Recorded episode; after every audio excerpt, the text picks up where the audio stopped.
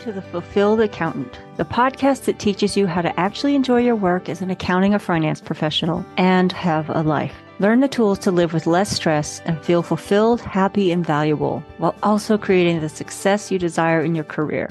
If you're finished playing the game by outdated rules, you're in the right place.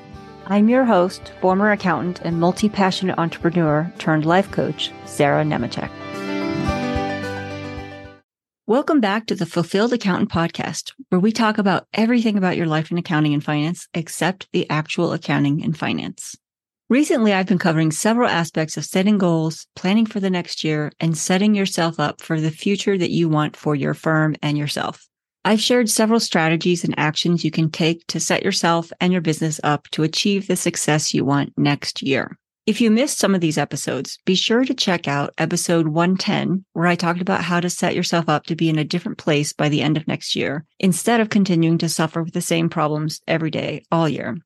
In episode 111, I walked you through four specific steps to take now to grow your firm next year.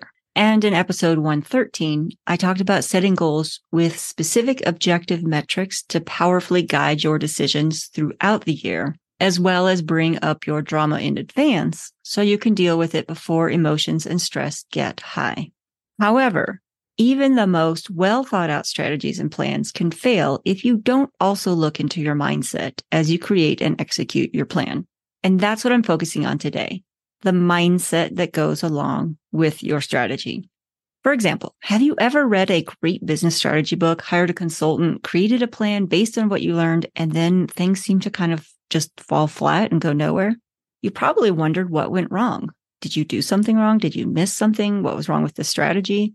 And if you're like a lot of business owners, you probably also blamed yourself or your team, the economy, and maybe you even concluded that you just weren't meant to achieve that goal or that it's not possible in your industry, your region, or even just for you and your team.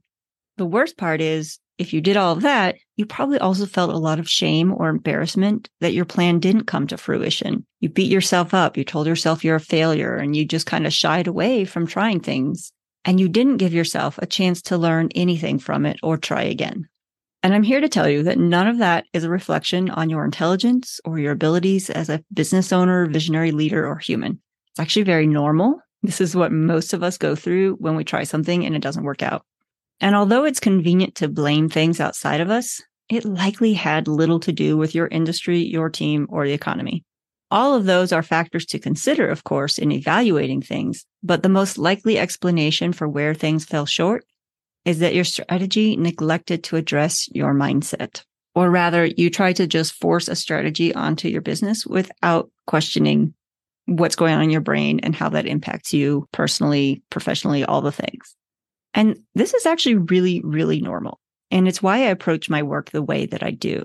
Your brain and your emotions are often not as on board the way that you expect them to be or hope they will be with the plan that you set. And I know this because not only do I experience it myself all the time, but I help my clients through it constantly. Follow through and execution are some of the hardest things to do when you're shooting for big changes. Usually it's not because the actual work is hard, it's because your brain has its own hesitations, fears, and beliefs that get in the way. And when you don't notice them, aren't aware of them, and you don't do anything about it, of course, your plan is not going to work, or at least not all the way. Or maybe it works, but you're so tired and miserable at the end that you're like, oh, I can't do this again. So that's why we're talking about this today. This happens to all of us. Your unmanaged brain comes along for the ride doesn't get the nurturing and understanding that supports the actions you need to take to see things all the way through, and then things don't work out the way you had hoped. That's really what mindset is all about. Understanding how your brain plays a huge role in what you actually do.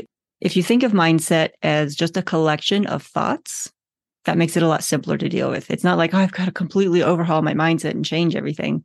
It's really like, let me just get clear on what it is that I think and why I think that, and does it serve me? Here's a simplistic version of how it works. You have thoughts. Those thoughts come from your brain, often your primitive brain and often on autopilot. You don't even know why they're mm-hmm. happening. Some of them aren't even things that you even believe anymore, but you have thoughts wherever they come from. Those thoughts create feelings in your body, also called emotions. And those feelings drive whatever action you take or don't take. Like if you're avoiding something or procrastinating, that's an action too. And those actions or non actions create results. It really is that basic. The thing is, most of us aren't really aware that this is happening in the moment. Even when we know that this is how it works, we still aren't really that aware of it. And that's why all of us benefit from coaching because it's someone outside of us noticing these things about us, helping us work through it, calling us out on it, and just slowing us down so we can notice these things and deal with it. And the reason we don't notice it is because our brains work so well. Our brain is really good at doing these things of thinking and feeling and then driving the action and getting your result. Like it just happens automatically. You've been practicing it for so long that it really just feels completely automatic, like, hmm, this is just how it is. And I probably can't change things. But actually, you can. You can change by taking the time to get clear on what you're thinking, how you're thinking, and how it's impacting what you do. One of the biggest fears a lot of my clients express before working with me is that it's going to be difficult or uncomfortable to make the changes that they want, or that they simply won't even show up and do it. They'll have these conversations, they'll learn some new strategies, and then they won't do anything differently. And that's exactly what I'm talking about. When you make a plan or you read a book and you get this great strategy, but then nothing changes. That's why I do things differently. We go past the strategy and we look at why aren't you taking action? Or why are you doing these actions that don't align with what you said you were going to do? And you know what I tell my clients that are afraid of not taking action or that's going to be difficult? I tell them it's only as difficult as you decide it is. And difficult doesn't even have to be a problem. Like, why is difficult a problem? Think of something you've done that was difficult. The fact that you did it and made it to the other side probably feels pretty darn good. If it hadn't been difficult, would you have bothered and would you enjoy the results as much? Did it feel terrible doing the hard thing? Because honestly, a lot of us have fun while we do hard things. It, we enjoy that challenge. And I'm guessing if you are in the accounting and finance industry in some form, you probably do enjoy things that other people find really hard. You like something that feels hard. But it really just depends on which hard thing we're talking about, right? Most things that we describe as being hard are actually things that just have an emotional charge to them. Like, I'm going to feel terrible doing this. I don't understand the process. I don't know if I can succeed. That's the kind of hard that tends to shut us down. So, what exactly does this have to do with you following through on a plan or strategy? Pretty much everything. When you make a plan or devise a strategy, whether it's one that you made or one that someone made for you, you have thoughts about that plan. And you have thoughts about yourself, your abilities, the industry, the right way to follow through with the plan, about looking smart or dumb, and even about the other people involved, which includes your employees, your boss, your client, your colleagues, and even your family. And even random people on the internet, actually, or at the grocery store. The things going through our minds are insane sometimes when you really look at it. Now, with this plan, you have an idea of what success looks like, as well as what it will mean if you don't succeed according to the plan. You also have thoughts about what it will take to implement the plan, both right now as you look at the plan in advance and in the moment as you go through implementing each step. Some people get hung up at the beginning, like, oh, this plan is just too big, it's too daunting, there's so much involved, I don't even know where to start. The solution there could be breaking that plan into more simple steps that feel digestible. And that's some of what I talked about in some of the other episodes that I referenced earlier. You might find some answers in there. But I think what actually gets a lot of us is that implementing in the steps. Sometimes the hardest part really is sticking to a plan in the daily things.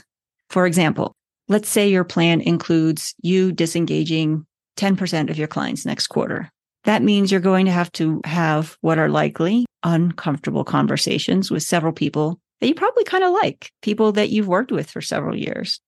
And that feels uncomfortable for most people. And what happens is a lot of people let that discomfort rule what they do.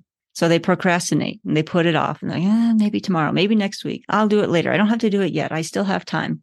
And then all of a sudden, you're up against whatever deadline that client was going to hire you for. And so you just go through and you're like, I guess I have to work with them now this year because I can't just leave them hanging and I don't know what they're going to do if I drop them now. Those kinds of thoughts, right?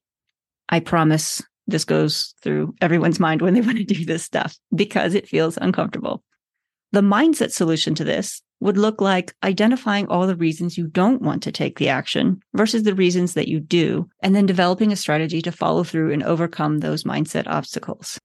The non mindset approach would be we're just going to power through and force ourselves to do this. And it doesn't matter if we're a jerk or what people think. And like you just kind of try to willpower yourself through it. And for most of us, that's really hard and probably impossible. We might get through one call and then we have all the thoughts that flood in afterward, like, oh my God, that was awful. They hate me now. I can't do it again. I don't want to do it. And so we go spiral through again and continue to procrastinate the rest of the clients.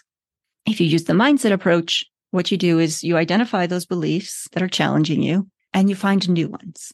You may not believe those, but what you do is you start trying them on. You practice them. You look for beliefs, thoughts, and feelings that can help you feel confident, both starting and finishing those conversations. Because I bet you a lot of times you might actually start the conversation. You get off the phone and you're like, how did that, how did that happen? They're still clients and I didn't raise the fee. Now what am I doing? Very common. Like you're not alone here. Okay. So thoughts that might be useful are things like, sending letters and talking with five clients this week to either raise their fee 50% or disengage them is in the best interest for those five clients because I don't actually know that much about their business and I tend to address their needs when I'm tired and grumpy. Meaning when I'm working with them, I'm actually kind of resenting them most of the time and I'm not really doing a good job for them. And it just is really awful for everybody involved. And if I drop these clients, it will serve my team and me and let us work at our highest level of service to our best clients because it frees up our time and our mental energy to work on the clients that are our sweet spot. You may have completely different thoughts that serve you. These are things that I think can be useful or at least get the juices flowing so you can think about what would be a good way to help you get through this. The point here is that when you have a strategy and that strategy requires you to change your behaviors, take actions in new ways, and do things differently, like outside of your comfort zone, your brain's natural reaction is to say no. It's actually a natural defense mechanism. Your brain sees almost all change, even positive and logically desired change, as dangerous. Like you could die if you change your habits. What we do right now keeps us alive and safe, even if we don't really enjoy it and we're barely surviving. That is why you can logically see that the strategy of culling your bottom 10 or 20% of clients, you know, the ones that don't really fit your expertise, take more time than average, are generally unpleasant to work with, all the things. Why that makes sense? Because you know it would free you up to focus on the 80% of your really great clients who contribute to your fun, fulfilling, profitable work. The stuff that you're like, oh, this really lights me up. I know what I'm doing. I'm so good at this. It's great. My clients love me. This is the life but you drag your feet in doing the culling because what if they're offended or yell at you or say mean things? Or worse, what if you can't replace that cash that those clients were contributing to your business? That can be a very real fear. And lots of people let that fear drive their decisions for years. However, what most people find is that when they do take the actions to say, call that bottom 20%, they really are like all all of a sudden, oh my gosh, all the doors opened. All these people are flooding in now that I'm like available for this better work. Here it is, ready for me. And sometimes that sounds kind of woo woo and crazy and out there, but I have seen it consistently happen. So I kind of believe in it. Another place where mindset trips up execution is in sales. While you know that accounting and financial advice are very useful and valuable, you likely also have some thoughts that make you feel like you can only charge so much, or that people don't want to spend money on your service and they dread working with you, talking to you, or paying you. Or at least your thoughts are probably somewhere in that range of things. And I see this a lot with accounting and finance folks. I definitely thought these things when I was an accountant and having to talk to clients and potential clients about these things. And if your thoughts aren't all these unproductive money, price, and value things, maybe it's stuff about how your work is so boring. Your clients don't care what you do. They aren't excited. They don't really value things. This is just a requirement. It's not that useful to them. The problem is when any of these kinds of thoughts are running through your brain, you don't feel confident, valuable, and interesting. And that shows up in how you do your actions. It also shows up in your body language, your tone of voice, and so many intangible ways.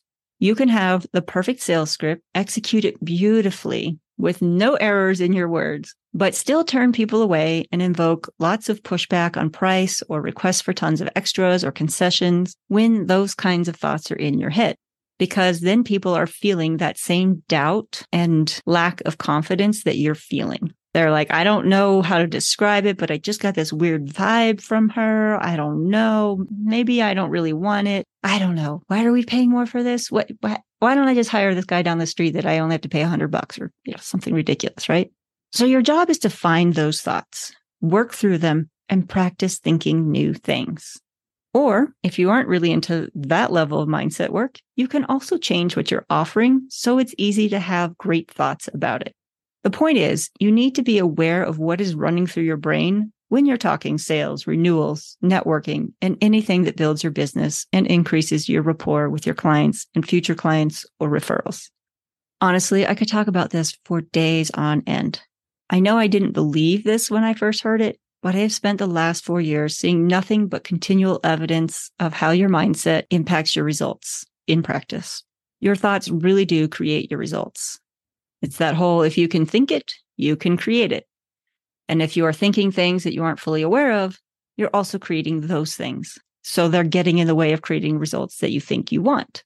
As in, your unidentified, unmanaged thoughts are creating the results that you don't like. If you want different results next year, definitely get your vision and strategy in place, but also make time to understand where your brain is now and where you need to take your brain so it will support you as you follow through on your plan all next year.